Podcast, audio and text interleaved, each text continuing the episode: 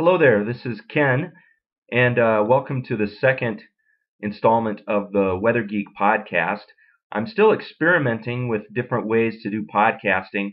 I don't have any expensive equipment here, and uh, basically just using uh, real basic software on my netbook with no um, special microphone. So, sorry about the quality of this for now, but like I said, I'm just trying to experiment and as time goes on, we'll try to improve the process.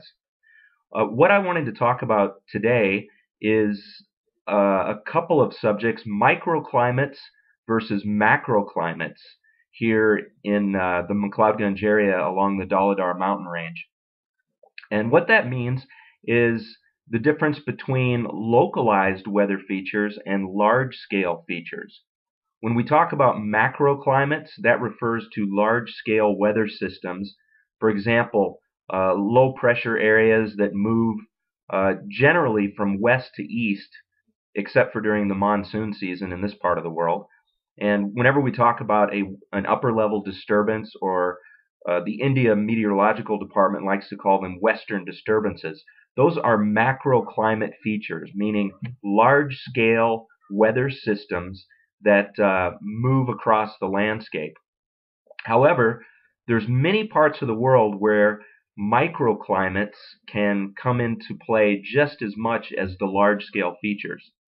And again, microclimates are localized phenomena that occur due to generally terrain effects. And that's exactly what we have going on here in McLeodganj uh, Dharamkot, and Nadi, and to a lesser extent, a little bit further down the mountain. Now, a microclimate means that the uh, atmosphere, the lower and middle levels of the atmosphere, are responding to the terrain effects, which mean, for example, upsloping winds or downsloping winds.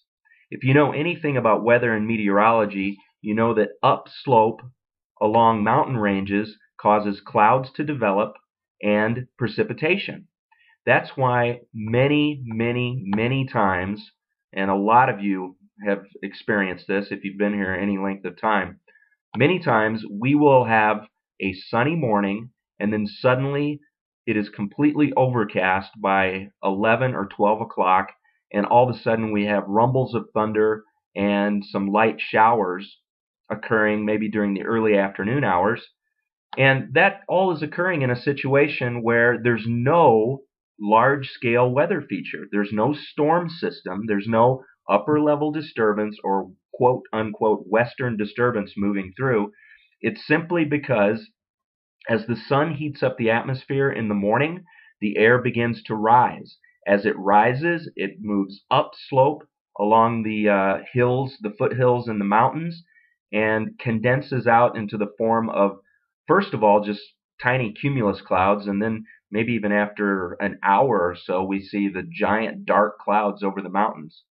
All of that has to do with the sun heating up the surface and the warmer air at the lower levels rising up slope of the mountains. So that's what we call upslope. Another uh, microclimate feature is downsloping, and that's just the opposite situation. In fact, uh, last week uh, around Losar, you remember that we had uh, a couple of days where we had a large storm system in the area, and really we didn't get nearly as much rain as we thought. And as I look back over what was going on last week, I think our mac or our micro climate downsloping features had something to do with that. That means that the way that the wind is circulating, the wind in different levels of the atmosphere is circulating around that storm system that was centered over western Kashmir we were getting winds that were flowing down the mountain, mainly in the middle levels of the atmosphere. And as that happens, the air mass dries out. So although we still had scattered showers and even some big thunderstorms during the evening, if you remember, uh, that happened on uh, both Tuesday and Wednesday evenings, there were there were portions of the atmosphere in the mid levels where the winds were going down slope drying out and stabilizing, especially during the late morning into the early afternoon hours. So that is uh, one of those micro scale features. Now let's move on uh, because the microclimates also affect our temperatures. Here is another category of weather that is uh, almost impossible to get right in this part of the world and also in areas where there are lots of mountains and valleys. Uh, microclimates, in, ter- in terms of temperatures, deal with the fact that you can have vastly different temperatures over a very small geographical area. Uh, and this is because, well, several reasons, but one of the big ones that comes to mind for me as I forecast here. Uh, my house, my uh, uh, home where I have my weather observations, is located on the side of a very steep hill that is filled with pine trees or deodar trees, and uh, I'm pretty high as far as McLeodganj goes. As far as McLeodganj goes, I'm at the upper part of town. However, I am on a steep east-facing and southeast-facing slope. So sometimes at night, uh, especially when there's not a lot of wind blowing, cold air sinks during the nighttime and it fills up the lower areas, the lower valleys. I know people who uh, report temperatures to me who are in higher and lower locations who can generally be two or three degrees centigrade, which is like four to six degrees Fahrenheit, colder than my location on a quiet night with no wind and often generally clear skies. So that is one of those microscale features where the cold air at night it's more dense and it and it actually just runs like water and pools into the the lower valley locations. It is very very common in the wintertime for temperatures to be colder down on the plains than they are up here in McLeod McLeodganj. That's why in the middle of the winter you can see the fog and the low clouds that can cover the northern plains of India for days at a time.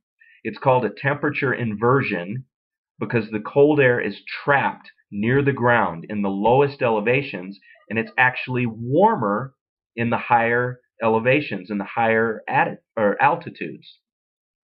So I don't know if that makes sense. Um, it's uh, kind of complicated, but then in a way it's not really because, uh, like I said, what we're dealing with is is localized mountain hillside, and valley effects.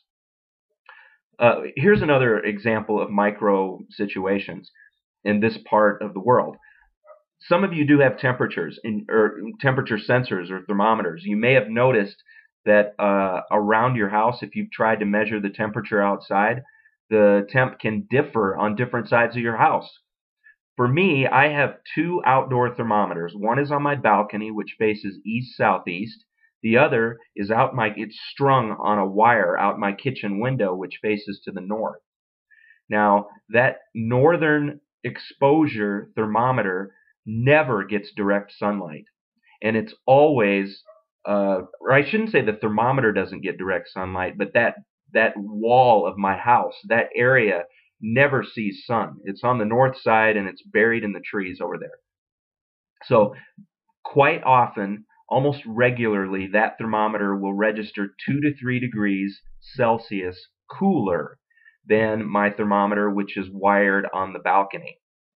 Now, still, if you have a thermometer, uh, here's a couple of rules. I'll finish up this podcast because we're getting towards 10 minutes. The best way to measure temperatures is to have your sensor about three to five feet off the ground. That's what's difficult for me because I'm on a very steep slope so actually, my balcony is very high off the ground.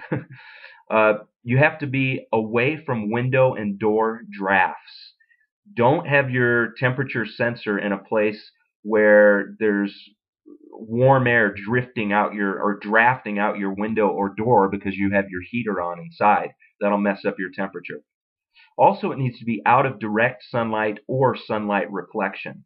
That means you need to shield it somehow because as soon as that direct sunlight hits your temperature sensor, it'll jump up very high. It can actually be only 50 Fahrenheit outside, but if uh, your sensor is hitting getting the direct sunlight, it can be 82. And so that's an uh, that it's a, an incorrect um, observation. The other thing is to shelter your thermometer from moisture. so those are the general ideas, and this 10 minutes went really fast. Uh, we'll talk more about this later because it's a huge subject, but uh, I thought it would be interesting to discuss, and I hope it was helpful and maybe you got a little bit of information from it. Thank you so much for listening, and uh, join us again for another podcast in the near future. Bye bye.